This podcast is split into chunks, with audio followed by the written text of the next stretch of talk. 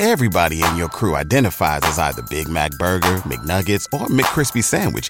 But you're the filet fish Sandwich all day. That crispy fish, that savory tartar sauce, that melty cheese, that pillowy bun. Yeah, you get it.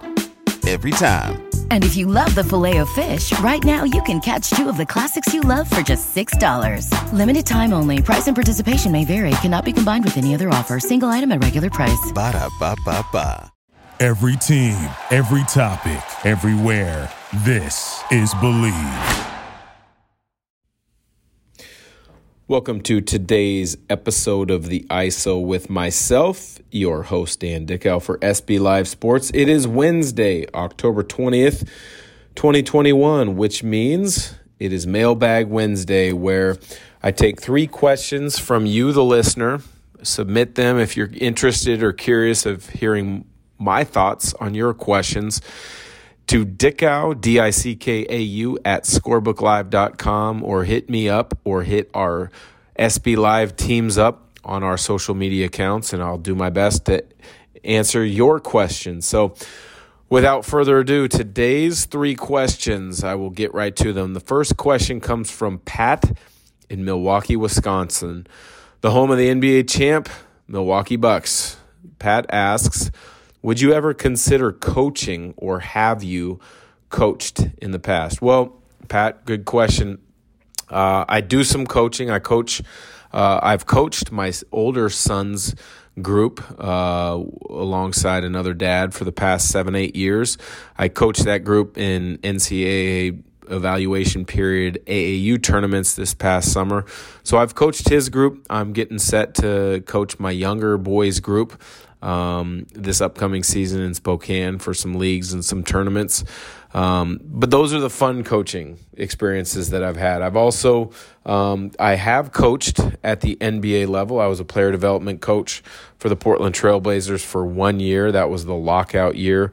Um, so I, I, do have some experience um, coaching. I just have not um, kind of really pursued it as as a career path. Uh, I have had a couple high schools in the Spokane area ask me and approach me uh, about getting involved, but with my work with SB Live, with my broadcasting um, uh, work, uh, analyst work, it's, it's, just not something that fits. Um, I do get my fill of coaching uh, in running the Dan Dickau Basketball Academy here in Spokane, where I run clinics um, usually about once or twice a week throughout the year. It's been difficult to run those camps and clinics with COVID, um, but we've got uh, we've we've got a couple more weeks left with our um, fall sessions here in Spokane where I do get to work with a, a number of players at all different levels and, and work with them. Uh, as far as the college level, with coaching, uh, I've had multiple conversations with Coach Few over the years um, about coaching, what it takes, getting into coaching, um, if that's right for me and my family. And um, it's something that I haven't necessarily pursued to a certain extent. It would take the right fit for me uh, to say yes at the college level. Um, if Gonzaga were, were to share some interest, that would be that would be a, a, a, difficult decision. It would be something that I'd have to kind of really think through and, work on. Uh, but they've got a tremendous staff. There's no need for me to be on that staff at this point in time uh, with the group that they have. Um, but there's been a couple other colleges, uh, coaches over the last few years that I have talked in depth with. They've asked about my interest level. Um, and I have always said this, and this goes for any college coaching job that comes up uh, with the decision makers having interest in me. It's also come up with the NBA job uh, level where I have interviewed for a couple positions over the last seven, eight years. Um, NBA side with coaching as well as if it were an NBA front office job, scouting, evaluating, whatever it may be. Um, I am always open to hear more. I would love to hear more. I will not say no to an opportunity until I hear enough about it to be able to uh, make a decision that is right for myself and my family. So, great, great question there, Pat. Uh, appreciate that. Uh, Terry from Vancouver asks, who is your favorite player to watch in the NBA at this time? Well, I think uh, there are so many good players in the NBA right now. It's really hard um, to, to t- trim that list down um, to a couple. I mean, there's I, I, could name 15, 20 players really quickly. Kevin Durant, Giannis Antetokounmpo, um, Jimmy Butler's a fun player to watch. All the Gonzaga players and the success that they're having, uh, I enjoy watching. Uh, you know, but I think if I have to trim it down to two players that I really love to watch, um, I got to go with Steph Curry and Damian Lillard. Um, I, I, just feel that those guys are, are, to me, are the guys that I really like to sit down and watch and, and kind of study everything about their game. Obviously, they're both scorer, great scorers from the point guard position who can also get others involved, but everything with their games are set up off of their ability to shoot the ball and then their ability um, to to have great footwork and understand if they create a problem for the defense, they're going to make them pay. And so, uh, you know, they're they're two guys that can score the heck out of it, but I don't think either one of them come into a game trying to force their will upon the game or upon their opponent. They really um, kind of feel out the game and see what is presented to them uh, that particular night. And so those two guys are the most fun to watch. They, they they're unbelievably skilled. They can handle it. They can pass it and obviously, anybody that has watched the game, they shoot the absolute heck out of it. So, um, those two are the favorites that I have in watching the NBA. I, I do have two really quick or a quick storyline on both of those guys. My last NBA training camp, um, I was with the Phoenix Suns, uh, and Steph Curry had just been drafted by the Golden State Warriors, and we played them in the preseason. It was in uh, in Palm Springs area. Um, the game was on TNT, and it was the last time the NBA played an outdoor game. So we played it at Indian Wells in the tennis facility. They put a basketball court, a wood court down there, and we played the game outside. And I guarded. Uh, I was matched up with Steph Curry for a few possessions, and I knew he was drafted. What was it six, seven, eight, somewhere in there? So I knew he was skilled. I knew he was talented and I obviously I also saw him absolutely annihilate Gonzaga in the NCAA tournament um, before the NBA draft. Uh, but playing against him for a short stretch, a couple minutes, even as a young rookie, um, I was I was absolutely impressed with his ability to handle the ball, his ability to create space, his ability to uh, make quick decisions. I wasn't gonna, I wouldn't have gone on the record at that time uh, and said, "Hey, he's gonna be a multiple MVP and he's a future Hall of Famer," and and go that far with my praise of his game at the time. Um, but I knew he was going to be pretty dang good because he was so unbelievably difficult to guard. Uh, so it's been fun to see that transition.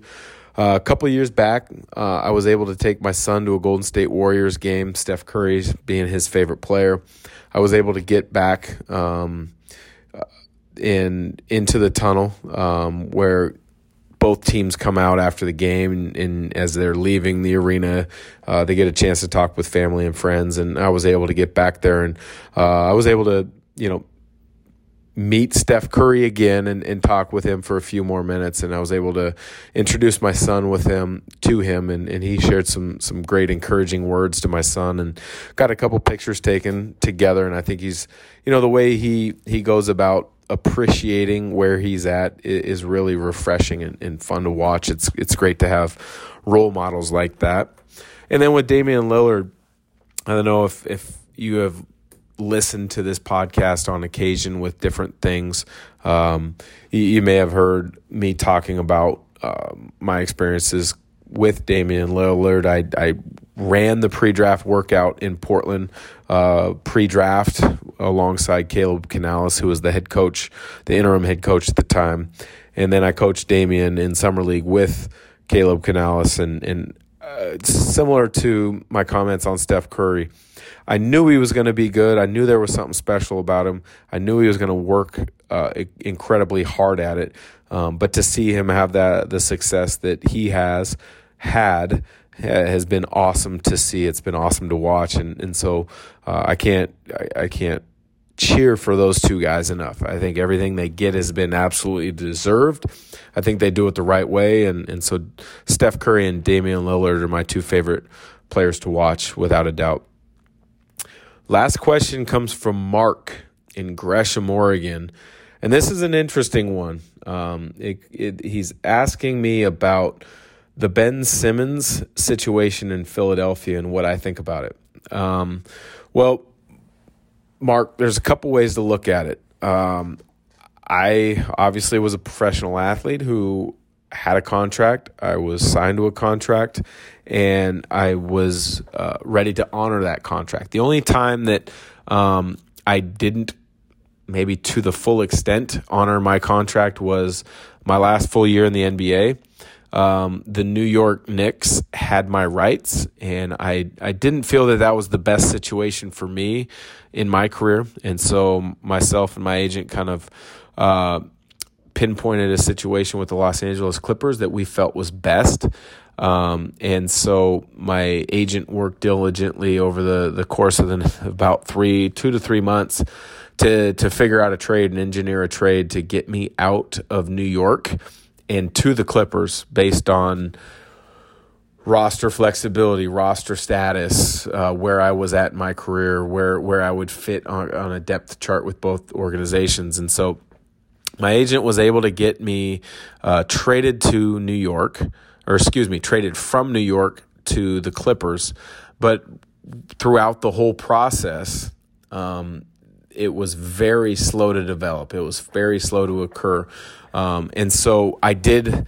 I was supposed to report to training camp with the with the Knicks on, for example, say it was a Monday, and I didn't catch my initial flight on Saturday. Didn't catch an, another flight on Sunday, and I get a phone call from the uh, New York Knicks organization uh, early in the morning. This would have been about 3:30 on the West Coast in the morning, 6:30 on the East Coast when my flight uh, red eye was supposed to land at Newark Airport, and I get a phone call from somebody in the Knicks front office organization uh, saying, "Hey Dan, your your uh, car service is just outside baggage claim. They're waiting to pick you up. Uh, where are you at?" And I 3:30 in the morning West Coast time, as I mentioned, and I'm groggy. I'm just waking up, and and I look at them, or I look at the phone, and I shake my head, and I, I say, "You guys just traded me yesterday," and so uh, that was my only kind of experience where, you know, I kind of really didn't like the situation, maybe that I was going into, and wanted to look in look at and get into a better situation. But it, it is in no way, shape, or form the way that it is with Ben Simmons. I, I think you have a contract, you are the quote unquote, or one of the two franchise guys, him alongside um, Joel Embiid in Philly. I don't understand how you don't go to training camp prepared having shown that you worked on some things in your game, maybe having shown that you worked on the mental side of the game to prepare yourself uh, to have a, a, successful season, especially because of the way things ended uh, the previous season. You're paying, you're being paid what thirty million dollars or more to be one of the faces of the franchise, the supposed face of the NBA. And you didn't like how things didn't work out at the end of last season. You you feel that the front office or the fans or the team or the organization really wasn't behind you. I, I, find that really hard to believe. I think that's a slap in the face to each one of his teammates, to his head coach Doc Rivers, who I think is a great coach. I played for him for a short bit uh, with the Celtics. I think he's a great guy. I just I find that really hard as a former professional athlete to see what Ben Simmons is doing. And I know I don't have all the inside information, the particulars of his perspective of things. But you're getting paid that much money to be a great player and you don't want to take the responsibilities on of performing to a high level like he was expected in the playoffs continue to improve his game work on his game and show up the following season to pre- be prepared uh, to perform at a high level i just I, I don't agree with i don't um, understand that. Uh, and so that's a frustrating one for me to see. Hopefully, it sounds like from what, uh, you know, has been transpiring, and, and maybe as we release this, it, he has showed up um, to training camp. I just I don't agree with it. I think he should be in camp, um, work his butt off, and if he really wants to be traded, let a trade request be known. Let the organization figure out the best setup for them and him um, to to make things work. Because right now he's killing all his trade value. Uh, I think he's losing a lot of respect uh, amongst uh, fans, and I think he's I would imagine losing a lot of respect uh, amongst players uh, throughout the league. So. Pat, Terry, and Mark, thanks for the great questions. Uh, if you haven't yet, clicked on and subscribed to the ISO, please do send us a review, like us, review on Spotify, iTunes, wherever you get your podcast. So thanks again for joining for SB Live Sports. This has been the ISO. I'm Dan Dickau. Thank you for listening to Bleav. You can show support to your host by subscribing to the show and giving us a five star rating on your preferred platform. Check us out at Bleav.com and search for B L E A V on YouTube.